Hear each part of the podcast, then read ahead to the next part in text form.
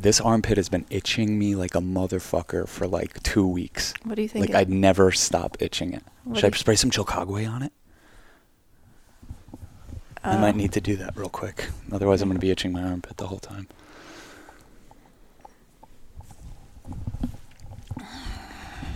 We should put this on the thing. Yeah, you want to start with this? Yo, yo, yo, yo, yo, yo, yo. Yo. Yo, Cass, what the fuck? Hi, Sean. Yeah, what up? We're being crazy. My armpit is fucking itching me. Like, I don't know why. For two weeks, I'm, I'm like, maybe I should spray it. s- yeah. Spray it with some You were like, I want to spray Chilcagway in my armpit, and I was like, Good, really get it. No, up. Okay. that should be interesting. Should be interesting. This this is legit stuff, though. The? Chilcagway. Yeah, because I mean, you sprayed it on poison ivy, went away right away. People Mhm. have used it for psoriasis and different skin things. Yeah. I don't know, miracle stuff. Antiviral, antibacterial. I'm all about that miracle ointments. Yeah. it's good for getting rid of ghosts. You just spray it into the air. Yeah. I'm not gonna try the eyes though. I think I can pass without ever doing my eyeballs. No. we I think that actually could really hurt you. No. You put it in your butthole. No, only once. No. You're like, no. You did. No, I said you don't. You shouldn't. I did it once. It was really painful. I think we've covered that territory. Little pain never hurt anyone. Yes, I'm realizing that you're not the only person who gets off on pain. I mean, I know it's like always been a thing that people have like explored, Mm. you know, self-hurting themselves and stuff. I've I know that since I was a kid. Knew I had a friend who was doing that, but um you're an adult and you're like finding creative ways to like hurt yourself but like not leave any scars. I don't know. I think that, that that's like your projection of, of like if you were doing that stuff. Like that's your projection of protecting your comfort zone. yeah, Because I'm, like I'm not hurting myself ever. Like in fact, it's the opposite. I'm helping myself. Like when I when I put that stuff in, in my mouth or on my lips or on my fucking dick, like gets the tears going. It, it it doesn't allow for stagnation. You have to focus on something. All of a sudden, you're dealing with something, right. and I love that. Well, shout out to our buddy Dom, who we were on face or on a video chat with him the other day, and he starts he puts bitters in his mouth, Yeah. and I was like, now that we're all like mapping the territory of of what's possible and what you can kind of like have your body kind of deal with and experience. So we might need a bottle of bitters like for um, It's uh, like- cocktails. Like, all this stuff, the Hape, Sananga drops, like they're they're like Drano. yeah, it clears energetically. It's it's kind It of clears the paths for energy to do their thing. Yeah, because it like it overwhelms. Like I feel like they overwhelm a chakra. Like the hape overwhelms your um, Crown chakra. crown chakra and your third eye, and it just like, and it kind of like allows you to Yeah. Start fresh. I guess I don't know. I mean, I guess there's no. F- everything's a fresh start, and there are no fresh starts. I'm not sure. I'm, on the fence about that one. yeah, one or the other. Yeah. Yes. Well, it's the Very A podcast in 2021. Our sixth year of doing this should be uh, a wild one.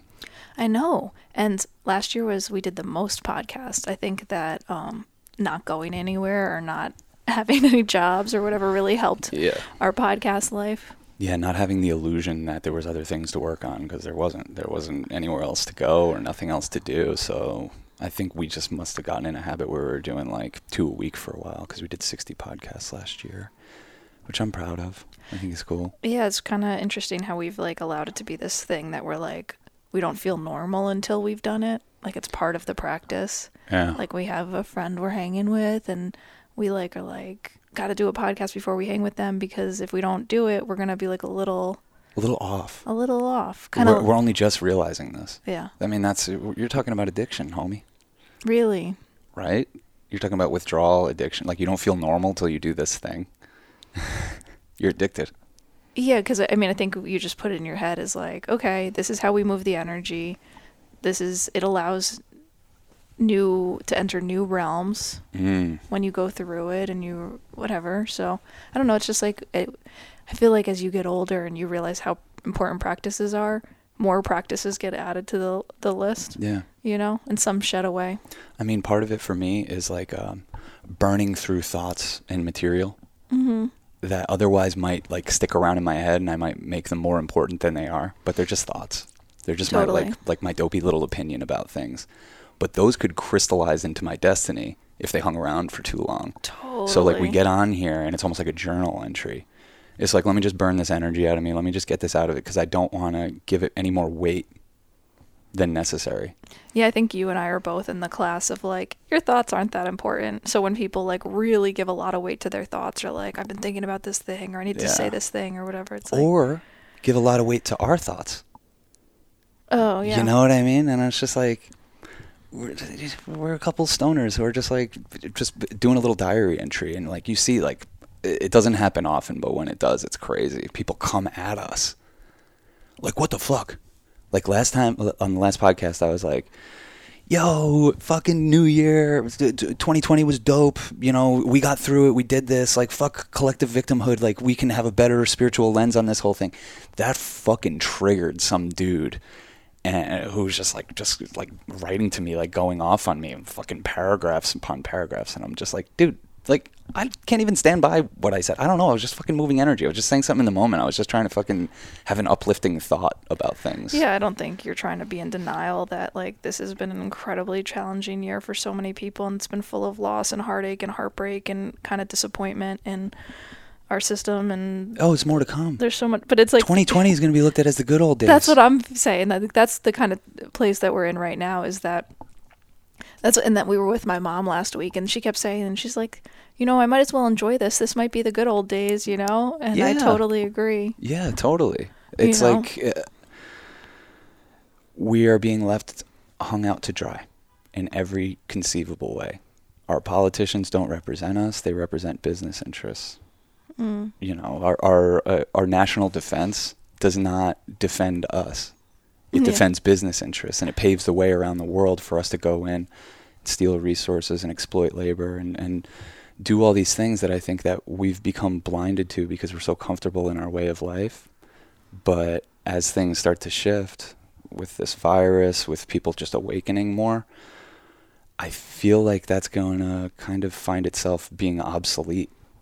Like Mhm. eh, sooner or later, average people who don't even pay that close attention are going to say, why do we se- spend billions upon trillions defending this country when we don't even take care of the people here?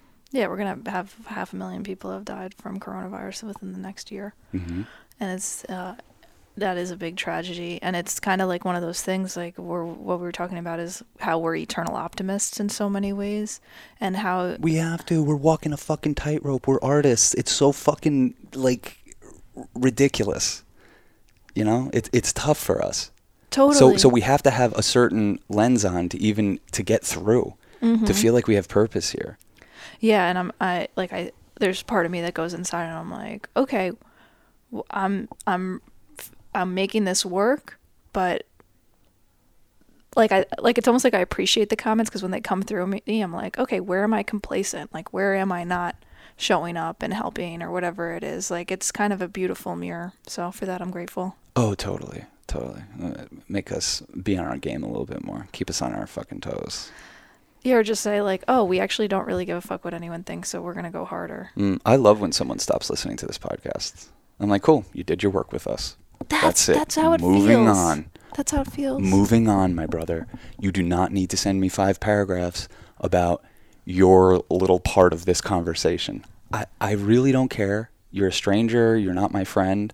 And if you're coming at me with that fucking negative energy, like you're going to see that you don't really fucking earn a place in my heart. So, what the Mhm. fuck? Everyone has a place in your heart, Shawnee. I know, but you should have to earn it. you should have to earn it with sweetness. I guess I guess you didn't earn a place in his heart, and he just had to tell you. Eh, whatever. If I trigger some asshole and that means that some asshole isn't listening to our shit anymore, great, great. We didn't turn off the uh, the heat. It's okay. I'll do it right now. All right. While you're doing that, I should mention um, that we have a new show, the Afterglow Show. It's basically like a like another podcast that we do after this one, and we put on our Patreon only. and it's um, A little more personal. it's a, it's a little bit more personal, a If little it can more get more personal. a little more chill, a little bit more relaxed. I think basically, like, it's not like stuff we would be hesitant to talk about on here. Some stuff, but it's more like um, having done this, our vibe is totally much more chill when we do that one. So I think it's going to be a cool thing. You got to sign up for our Patreon, uh, patreon.com slash church of chill to have access to that. And you also get access to our Discord community and the Church of Chill radio show. Yeah, thank you so much to everyone who is in that because that's fucking awesome. And Yeah. it stays alive and it's thriving and it's it's it's actually like become a real space for me to have like creative energy. Like I'm already thinking about like art challenges we can do and stuff that'll be really cool. So Yeah, totally. it's, giving me so much life, and uh, yeah, and you can pay any amount, which is kind of the best part about it. Yeah. Yeah. We don't need a certain amount or anything like that. Just a Mm. place to hang out together. And you know we're on to something with that Afterglow show because your mom already told us. She sent a note like, you should censor that part. You should take this out. You shouldn't talk that much about this thing or that thing. So, uh, I don't know. When you're ruffling those kind of feathers, I think it's, you know, you're onto something. Hopefully, she doesn't hear this. Your mom gave us a towel that says do something every day to that that would make your your mom nervous.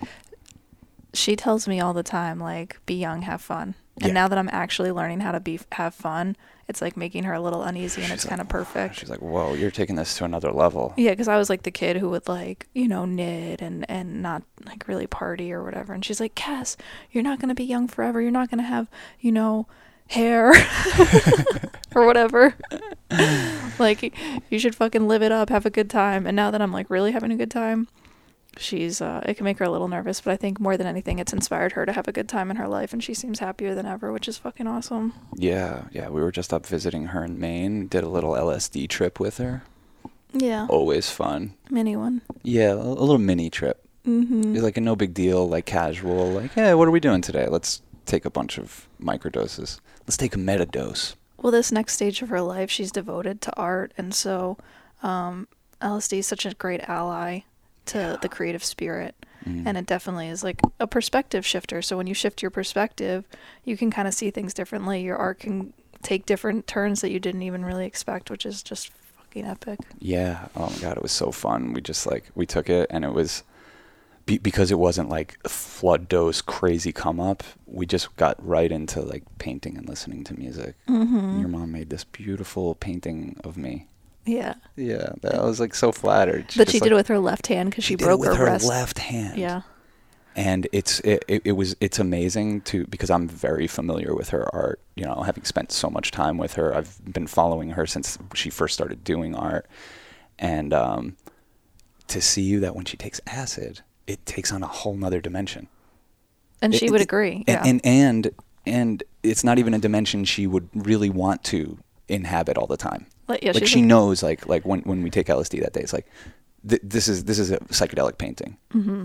Like I don't want to be represented. This is this is I don't want to get pigeonholed as doing this kind of thing. This is a psychedelic painting. This is what I'm seeing and feeling. But just like she was just walking us through the process, and like it started off as just like you know me sitting there DJing. I was like across the table from her, and she just started like sketching it out, and it, it looked good. And then uh, you know she put the window behind me and the plant that's next to me. So it started off a little realistic, and then as it kept going, as the acid started kicking in, she turned the window into a portal and she turned the plant into th- this like mystical smoke being and she like incorporated all these colors that I think she normally would not put together Mm-hmm. and it was just fucking awesome really cool tripping with your parents is like really really cool thing to do It's so fun. And I think the I think there's been a big shift. I think we were noticing this when we were coming back. We're like, now that we because my mom lives like 7 hours away and that we she used to live like 20 minutes away or an hour away. yeah And so we would spend an hour, or 2 hours with her and it was kind of like, "Hey, I'm here, you know, we see each other and it's all nice and everything." But now we like go up there and we're like, "Chill."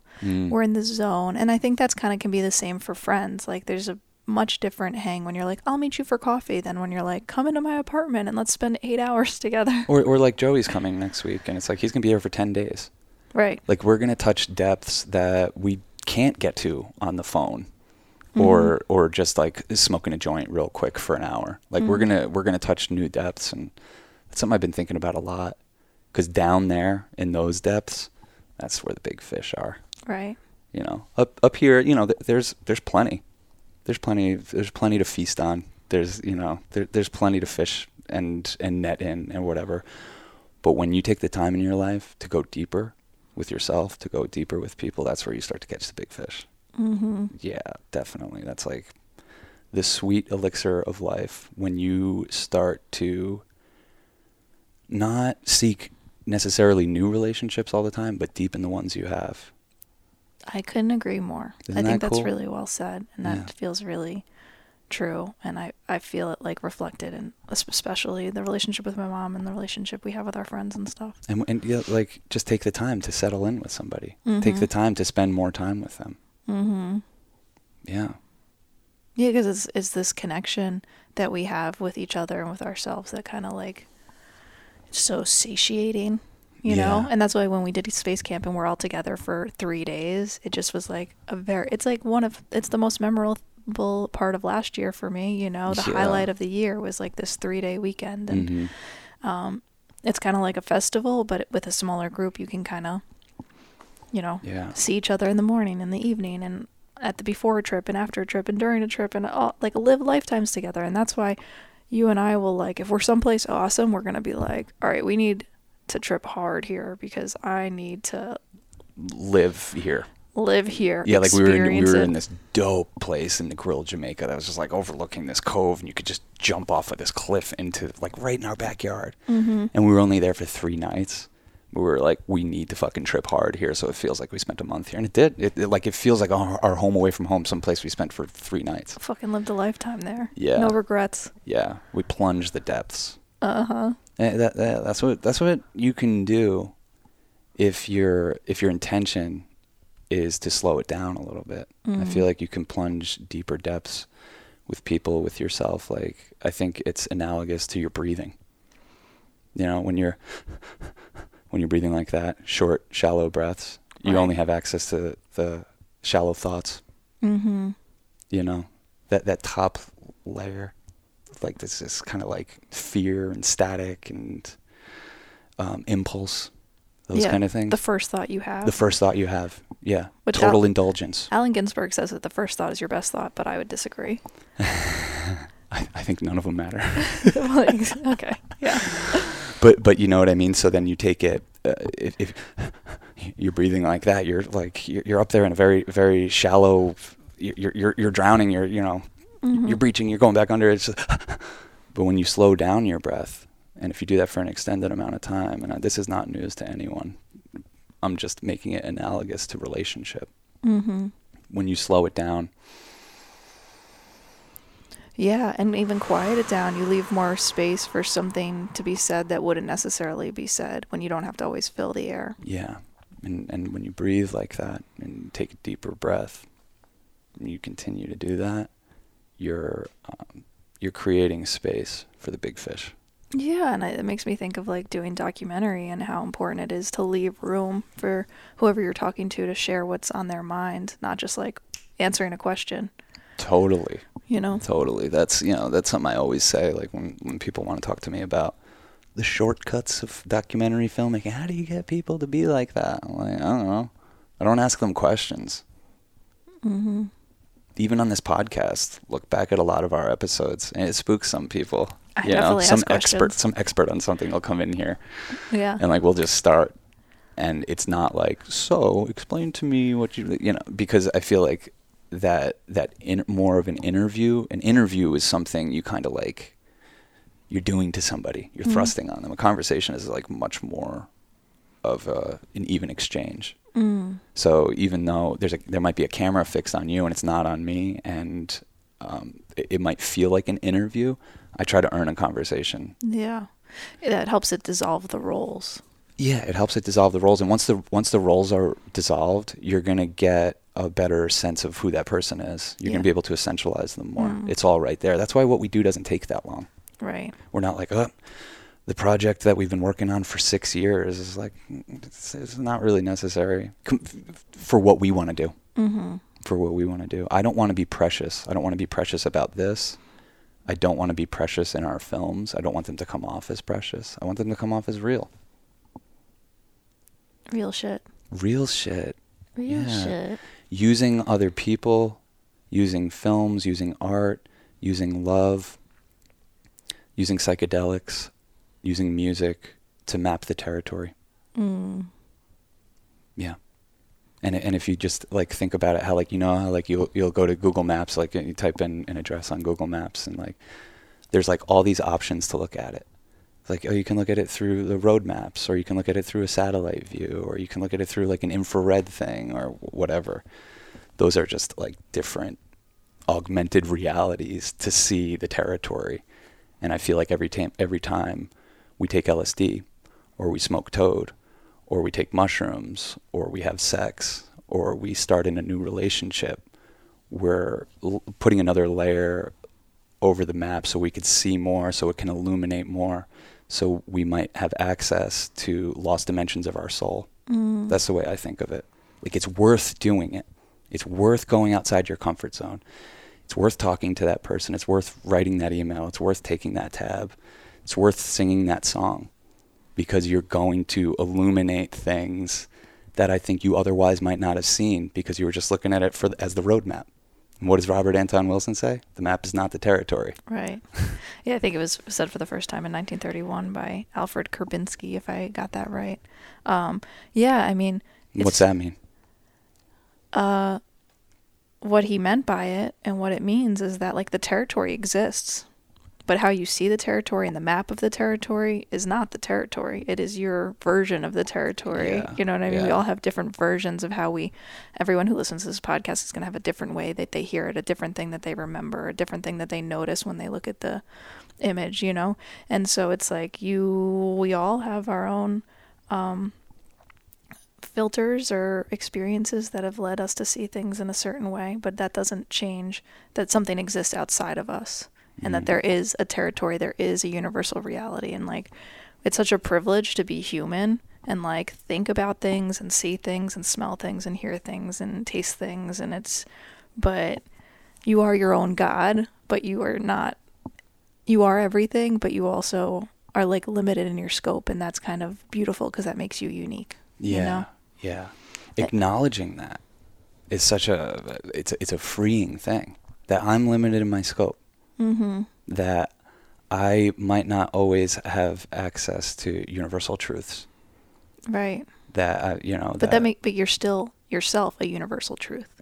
mhm. Like you're always you Mm. always are a universal truth. So you can't like separate yourself from God or universal truth. Like it just is. Yeah. But how you see it and how you feel about it is just your relationship to it. Mm. It reminds me of um like how Ram Dass this is kind of like a different take on it, but how Ram Dass was like doing a lot of psychedelics in the early 60s or the 60s and he was like would go get high and then come down and like try to figure out like what's the map to this world so I can stay high, you Yeah. know? And that's why he went to India and met Mhm. his guru and everything. And so um there is like the thing is you can like create your he made a, he made a map for himself Mhm. through his relationship then with gurus and everything and he can share his map and I think that we all can get a lot from his map and Mhm. do Yeah. but um it's not the map No, I think one a really astute thing that that um, he's spoken about is that there's a big difference between getting high and getting free. Yeah, what's the difference to you a high feels temporary. right Yeah, free feels free. you know what that is. Free feels the most powerful when you like hit a low and you're just like I'm not going to stay here or like you know what I mean or you Mhm. can break new patterns like it feels like mapping the territory for us personally is like doing new experiences um, trying to experience new things so that our like our map gets bigger Mhm. but also um you know l- Trying different things with your within your relationships. Yeah. Or yeah, what I was going to say is breaking patterns. You know, breaking the pattern of how you relate to someone or what someone when someone says something what it means to you. Mm. You know what I mean? Like Yeah. it's breaking the assumptions and it's really fucking hard and I don't have the answer. I hope you can find it, but you know, we're all like programmed whether it's astro- astrologically or nurturing, which I think nur- how you were nurtured is related to your astrology. It's like you can predict if someone not predict. You could like look at someone's birth chart and be like, "Oh, you had a bad relationship with your mom or whatever it is." Mm. You know, like that's kind of your astrology almost is like a blueprint for the life you're going to have, you know, in a Mhm. weird way, which I'm coming to understand. I don't speak that well to that. Hopefully have an expert on It's a it's a way of mapping the territory. a way of mapping the territory. But um yeah, it's I lost my train of thought a little bit. I'm sorry about that. Oh no, are you all cranked up, Cass? Do you need to smoke weed? I probably should bring it down a little bit. I should probably level it out. Do you want to smoke our new bowl or one of these fat fucking joints I rolled? Mmm, fat joint. All right, you asked for it. We I got deliver. we got gifted some incredible weed. Oh my fucking god. What the fuck is our life? fucking blessed weed. Like this is a fucking high spiritual dude who like I know sings to these plants. I mean, uh, the weed we get is always blessed because who we get it from is also also amazing and high high being. But um, just to taste other people, the fruits of other people's labor and love and care is just so delicious and sweet. Yeah, weed is such a gift. Weed is such a gift. It's like uh, it's my best friend. Hey, would this be a good time to read that quote that I wanted to read? Or the- Sure. Do you, Do you want to talk about what this is? You want to provide a little context, Cass, for Sure. the listenership? Last night I was going through the complete annotated Grateful Dead lyrics, the 50th anniversary edition, with a foreword by Robert Hunter, a lyricist, the lyricist, one of many lyricists, but he did most of a lot of the Grateful Dead songs. Mm-hmm. I'm be careful with my language here. I'm not really Probably sure. our favorite poet. Yeah, incredible poet. He did most of the lyrics, writing the lyrics, and then they would put music to it. Yeah. A lot of times artists work differently, but besides like two songs, like Uncle John's Band and Yeah. um, Ripple or whatever, he um, wrote the lyrics and then we gave them to, you know, Bobby or mostly Jerry Garcia. Anyway, He and Jerry Garcia were were childhood friends, and um, you know played in bands together and just had very similar sensibilities, and um, ended up writing all these beautiful, legendary songs together. And I think one of the things that I tell people when they when they'd never heard of Robert Hunter and they want to know like what what was his deal, like what was he like, I always think of um, just like it's not even really an anecdote, but the first time Jerry Garcia ever tripped on acid, he was at home with his wife. I think it was like 1964, I think. He was at home with his wife and he, he took LSD for the first time and he was at fucking freaking out and he was having a bad time. And uh, he went over to Robert Hunter's house to soak up some wisdom. So when when you think about Robert Hunter, think about the kind of guy that Jerry Garcia would go to to bring him back to uh, consent reality. yeah. But but this guy had like you read me this forward from this book last night, and it is so full of artistic inspiration and new ways of thinking about craft and new ways of thinking about what being an artist even is. So you were reading this out loud last night, and we're just like highlighting all kinds of stuff. So uh, why Yeah, don't you read this piece? This one is about what it's like to be an artist. This is a particularly good nugget. So Yeah. take what with from it what you will and what is what serves you. he says, I'm often asked what it takes to become a songwriter. Either those who write the majority of memorable songs are hypocrites or this is a pretty mu- this is pretty much the recipe. No one ever said it'd be easy. You can either get a guitar, a pencil, and some paper and do it, or proceed to violate your mind and body to a certain degree to prove your worth of your salt as an artist. You should maybe stop short of running right over a cliff, though one or two major falls do you no harm if you survive intact. Beware creative writing programs. It is well if you have it is well if you have your heart broken many times and break the hearts of others through your creative self-indulgence. It's de rigueur to do a certain number of foolhardy things with the fair degree of regularity. Or, if a, a coward by nature, which is perfectly fine, you should learn to cringe at, the, at things that possibly can, cannot possibly harm you, and to fear where there is no reason to fear. If you are so base as to have money, It is recommended you spend it foolishly and make no provision whatsoever for your old age. Unlikely as it is, you'll have one. Above all, recognize that everything you know that is is a flat out lie, or only relatively true in certain restricted and unpleasant situations. Trust only in how you feel about things, not in their so called reality. Love God ferociously and live like the very devil. Always count your chickens before they've hatched. Compromise in the larger picture, but never on details. Remember that deadlines are for dummies. If you can't neglect an appointment, at least be late. Be of good cheer where others moan, and strike a glum face in the midst of merriment. Remember, you're an artist, and it's your proud tradition to be difficult. Oof. Awesome. Fucking awesome. I love what he says about making no provisions for your future. That that really starts to strike a chord with me. That's trust. Right. That is trust. That's trust in yourself and your abilities and not acting like a fucking squirrel that's going into hibernation, you know, hoarding things away and stashing things away, but showing up to the moment, being open. Yeah, it's so funny. I needed to read this yesterday because we're this is this is us in a lot of ways. Like this relates to us and feels very familiar Yeah. and validating. Um, but at the same time, it's like I look at my mom. She said like her first job, she started thinking about retirement. She saved for her retirement. She has a beautiful home on the ocean Hmm. and has the freedom to um, make art all Yeah. day, every day, and hang with her cat. And a lot of people don't have that privilege at se- uh, 69 years old. Yeah. And so saving for your retirement does work. I mean, I've seen it, but are, I mean, are you? I need to live hard and bright. I think. Like, Well, I, you want to be an artist now. You don't want to do it when you're 69. You don't want to start that journey in your 60s. You want to do it now. and I might be cursing myself later on, but I think that I'm willing to not live the longest life if that means I can live a fuller one now. Like I'm yeah, oh, with yeah, you'll be back. I'm with yeah, like I'm with the love of my life right now. Like Yeah. I want to live it big and hard and Yeah. and do it up and experience things and I don't know. I think there's a balance and I think that uh maybe there's not though. I don't know.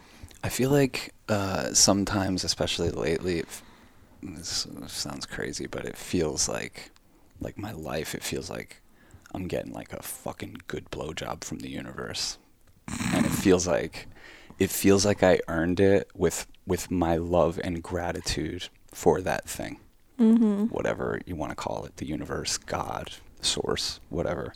But my devotion to it, my gratitude for it, my small understanding of what it is and You're willing to seduce it. my willingness to seduce it and trust it uh, has me feel like I'm fucking getting a sweet blowjob from fucking angels all the time, which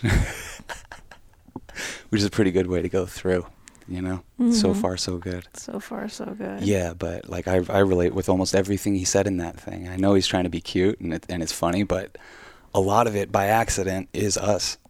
You know, if if if, if you can't avoid an appointment, you at least show up late. Like, oh my god, That's you. I'm like I'm not that much of an artist. Like I look at that and I read certain things and I'm like, okay.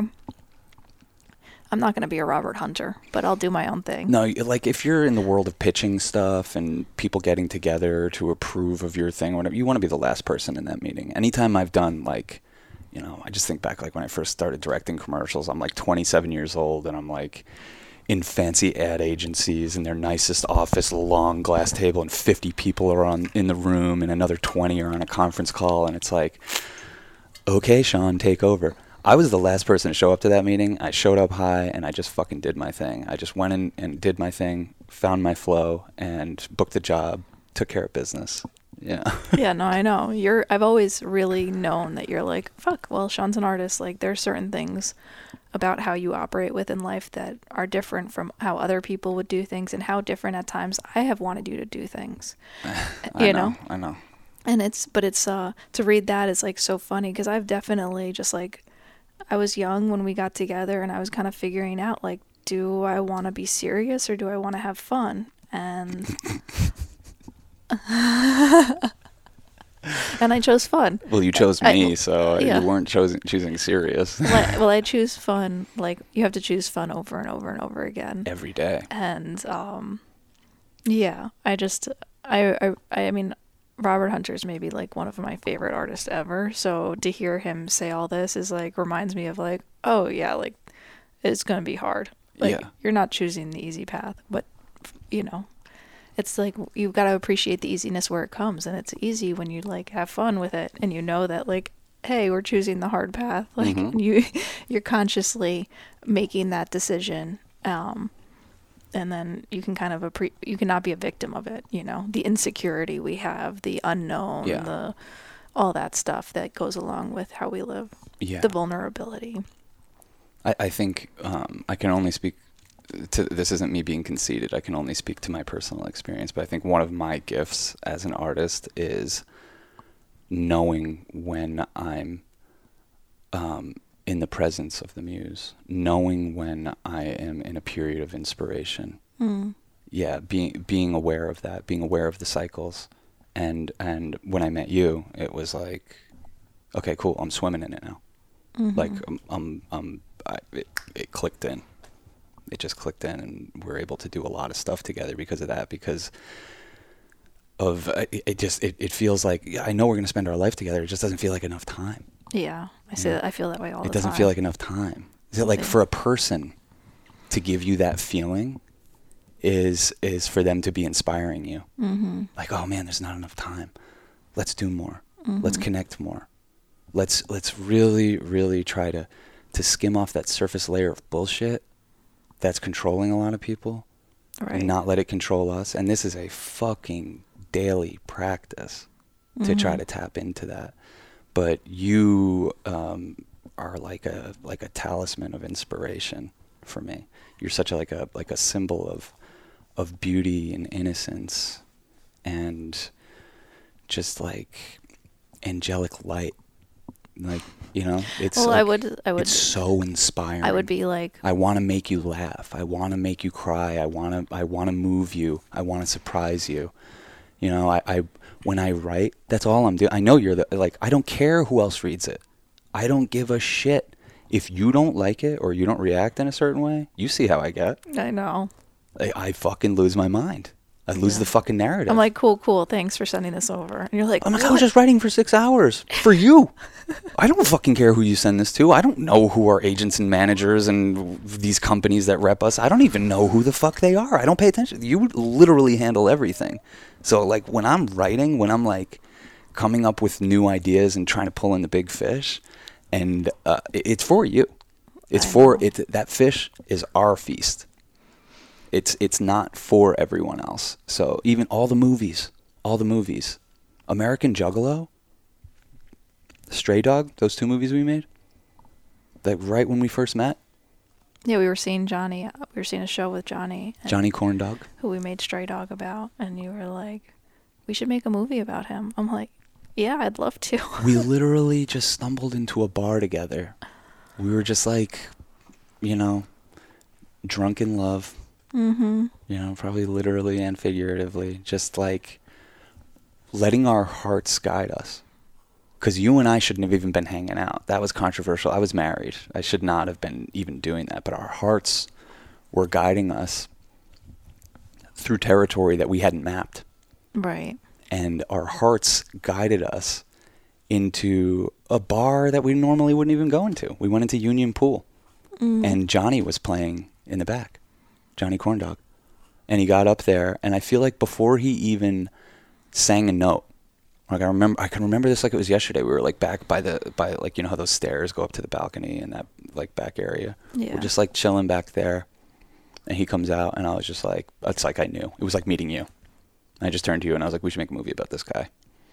And we're still friends. You know We're what I mean? still besties. He's like such a bestie, and so it's just yeah, been like we've been friends for ten years. it's been joy that's given back joy. It's like you know, yeah, we've been friends that was for 10, years, ago. Yeah. Holy shit, that might have been like right around now. January 2011, we filmed that. Yeah. So 10 year Yeah, we, anniversary. we like basically like he played that night. He blew us away. Thank God, because Mhm. I had already I was already like we're doing something with this guy or about him. Or I want to do more things with him. You know Me what too. I mean? Me I have too. like three other ideas. that I'm so inspired by him. He's so Yeah. charismatic. He so deserves and belongs on camera. I know. Um, but it was funny because he ended that show that night um, by saying something like I'd never really heard a performer like that say. Like he just he, he was so real on stage. Like his performance isn't really a performance; it's Johnny. Right. And at the end of the show, he was just like he was just in a good mood, and he was just like, "Let's be friends." And Yeah. I was just like, I'm taking that like it's like he's talking to me. Yeah. He's like, "Let's be friends." You know, if you see me, like say hi, like let, let's be buddies. And um, I, I uh, shot him a call the next day, and I was like, "We're way, we're way into you. You know, we saw you last night. We're way into you. I'd love to make something about you." I don't know what it will be or when it will be. And he was like, "Dude, I'm going on tour with Dawes, the band, um, next week. We're going on tour through these obscure clubs and hole in the wall places down the coast of California. And when we get to Southern California, I'm running a marathon." And I was like, "That's our movie. Mm-hmm. Let's go. Cool." And we went out there and did it. But it was like very much you and I just like following our hearts. And while we were on that trip, I remember we were we were with Hillary and Jeff, our cinematographers, and like it was just going so good. And it was just like we were just like really starting to navigate like how dope filmmaking could be. It was like my first. I, it was my fourth film, but I could I could feel how dope it could be making the movie Right.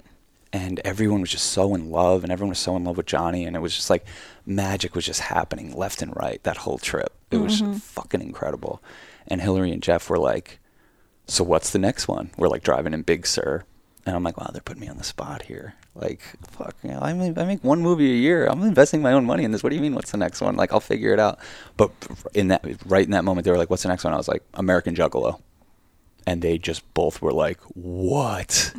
what? That what? What is that?" I was like, "Let's go to the gathering and just film with juggalos." And it all uh, it seemed to inspire us all that idea. So that August we went to the to the gathering. You and I very much in love and in Mhm. lust Mhm. and um, s- feeling super inspired, and you can feel that in those movies.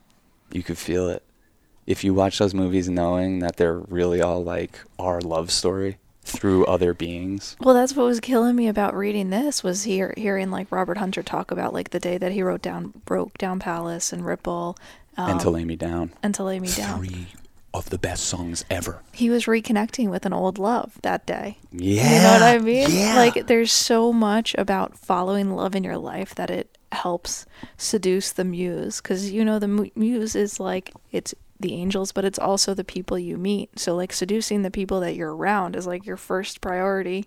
that's that's the first art.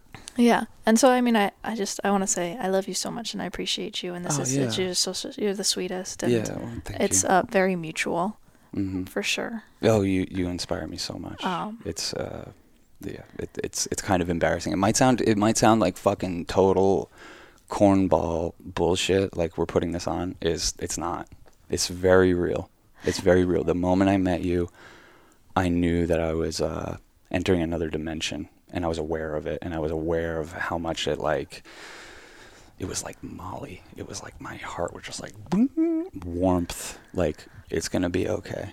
Yeah. It's gonna be okay. That's the coolest part about the territory is that there's potential for you to fall in love. And Mm. one of Hi. our really good friends, you know, uh, she was a little bummed at the beginning of pandemic because she's like wants a partner, you know, and it's like how do you meet people during pandemic? And Yeah. stars aligned, and she like met this incredible man who feels like a twin flame, and she's like already saying like they're doing this thing together. And We should so- have them on. I know. We will. And so it's just like it just gives me so much hope and I think faith and I think that's an important thing to keep in mind that like you deserve the love of your life. Like look for them and seduce them. You know what I mean? Yeah. Um yeah. It's so funny because I feel like karmically what I've had the like great fortune to do within this relationship is like also allow a place where I see you wanting like someone else as the muse you know? And so like there's a there's a I don't have a choice. yeah because you don't have a choice. You can't be like cass is going to be my only muse for the rest of my life. Like that's not how life works. Like and that's what i appreciate about neil young is like neil young i mean broke hearts did things broke his band's heart by just being like sorry this isn't where the muse is. Like i gotta go. I had to go in the middle of a fucking tour with Stephen Stills. yeah. He just sends him a fax, and he's like, "Sorry, man, I can't hang. I, I gotta go." yeah because he had to follow the muse and i think And Stephen Stills knew that about him, yeah and was just like, "Fine, and just did the rest of the shows on his own. I mean, would you want someone like Neil Young not going around following the muse? No, and and even his friends respected that. And that's what I've come to respect about you in a way that actually doesn't hurt me. Like I just realized that you're a soul out in this universe, as deeply entangled and connected we are. You are your own soul and you will have your own muses. And like I'm just grateful for the time that we have together but also I see that whatever inspires you like makes you this brighter flower. Mm-hmm. and when there's a brighter flower in the room everyone benefits myself included. And so it's like um just so beautiful to like I think just an important part of like the love that we're talking about is like why I think it's been able to last and be so bright is like the lack of um possessiveness we have over each other and like understanding that like we're each other's muses but we're also like inspired by the universe and just like grateful for the time we have together. And I I don't know. I might be cursing myself or regretting or not feeling this way if I was faced with the reality of it but I truly believe that if you didn't feel like you wanted to be in this relationship like I'm not saying I wouldn't cling but god I want you to be happy more than anything else. And I think that's like the the thing about like true true love is like really just wanting what's best for the other person Mm-hmm. Yeah, without your bullshit all over it. yeah without my my idea of what the map should look like Mm-hmm. you know Well, um, our love uh, helped helped illuminate parts of the territory I didn't know were possible, and that's what love will do. And that that's kind. That's why we say this all the time. But our number one prayer for people that we're close with, I guess for anyone, is that they fall in love. yeah. It's like it's a real consciousness shifter. It's a it's the fucking best thing to pray for for your friends. yeah. Is that they fall in love and that they fall in love again and that they just fall in love again and, and it's with all kinds of things and it's with all kinds of people. Mm-hmm. yeah. Because I, I think thinking back uh, just through our art those projects were were um, were motivated by love. We fall in love with the cam girls. We fell in love with everyone we met in Ox- Oxyana. We um every film is less legs. Alexander perkins like american juggalo too? every, every movie we've ever made has been a love letter in some way or another. And and uh it, and, and it and it you can sense that when you watch them hopefully. Hopefully yeah. I think my first three films before I met you were at a way different part of my life. I was I was um, extremely inspired, and I was extremely motivated, and I was extremely ambitious for those three films. But the uh, it was it, it wasn't love as much as it was grief. I was I was really struggling with grief at that time, Mhm. and and I needed to move some energy. And thank God I I fucking did that. Thank God I did that. It makes me think of a story we read in here mm-hmm. last night yeah about um about Ken Kesey. Met the Ken Kesey, fucking Mount Rushmore of of uh, heads of, of heads for real. The, the merry pranksters, like he wrote "One Flew Over the Cuckoo's Nest" and many other amazing he was uh, early dosed by like uh Uh, yeah, he uh, started MK doing that- Ultra. Like he was part Yeah. of all that stuff.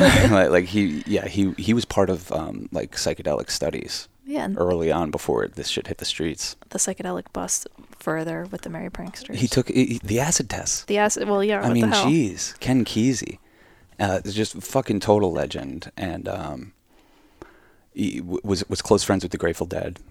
He- had had a kid with Mountain Girl, who Jerry was with in the early days, and um, at some point, I think in the in the seventies, late seventies or something, maybe early eighties, um, tragically, Ken Kesey's teenage son um, was uh, with his high school hockey team on a bus going to uh, a, a hockey game, and the bus went off a cliff, Yeah, and his son and his son died, and um, he was overwhelmed. He was just completely overwhelmed with grief, and having seen that, seen what my parents went through, losing my sister, and that wasn't even sudden. Uh, you don't wish that upon your worst enemy. You really don't. You really fucking don't. Losing a kid, uh, what a what a fucking nightmare. And um, the Grateful Dead invited him to a show, and uh, well, they played "Broke Down Palace," which Robert Hunter wrote the words for, and Jerry wrote the music for, and um, and they all they all like acknowledged Ken and, and his grief in that moment. And he said in that moment, his lens on what art was completely shifted from thinking that art was pumping your fist in the air, yeah, like get it, good, to thinking art is that that warm embrace, Yeah, a hug. a hug for each other. Totally. It can be anything, but someone that that advanced in their art to go through something like that at that stage in their life and then get a whole new lens on it and a whole new appreciation for it, a whole new appreciation for his friends, for the Grateful Dead, for his own work. yeah, to look at how he even what he's doing and why he's doing it. Yeah. And to like make art from a place of like wanting to hug other people. I'm all for that. Yeah. totally. I'm all for that. That's what that song is too. Yeah. That's the most heart-wrenching song I've ever heard. Yeah. Broke Down Palace. Fuck. And he wrote that on the same day that he wrote Ripple and To Lay Me Down. His love, Robert Hunter's love, helped soothe Ken Kesey's grief all those years later.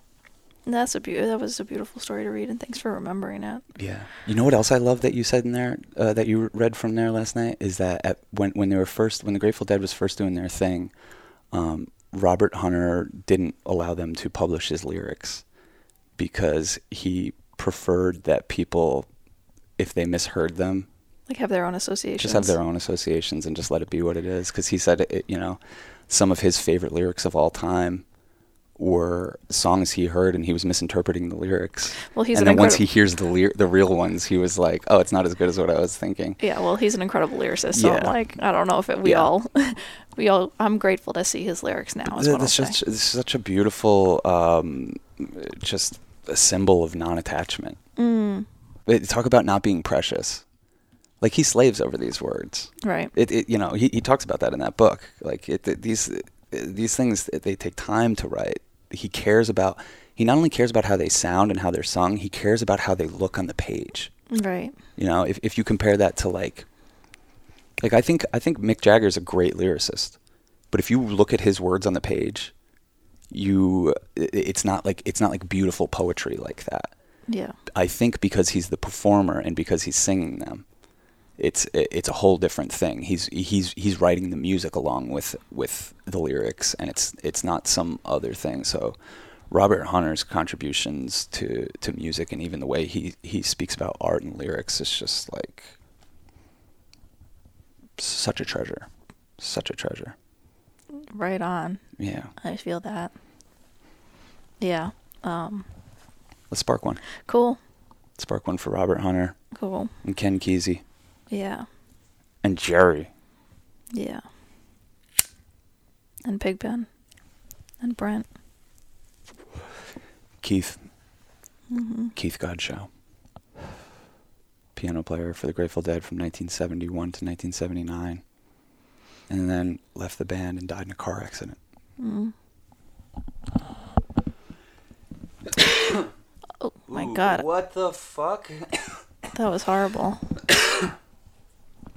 Cass just knocked the cherry off a joint. I literally just stuck my hand straight into the cherry. Remember when the first time you smoked weed and you're just like looking at how does everyone smoke and how do they pass it and like how many times do you puff it before you pass it? I just remember being like so obsessed with like the optics of like looking like I knew how to smoke weed uh-huh. that the first like 10 times I smoked weed was all about okay, am I doing this right? Like do I look cool? And like here I am however many years into smoking weed I just like stuck my hand right into the yeah, cherry. you did.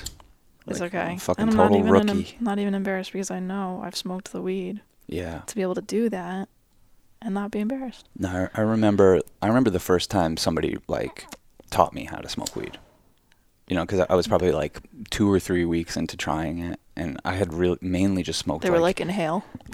hmm I mean, it is a whole different thing. I I, need to remind myself to inhale, and sometimes I, I remind you, and then then your eyes go.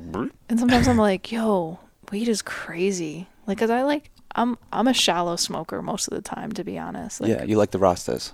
yeah, You know, just like in, out. Yeah, it's not like a big thing, but like when I switch it up and I'm like, it's like almost a little too much. That's where those big fish are.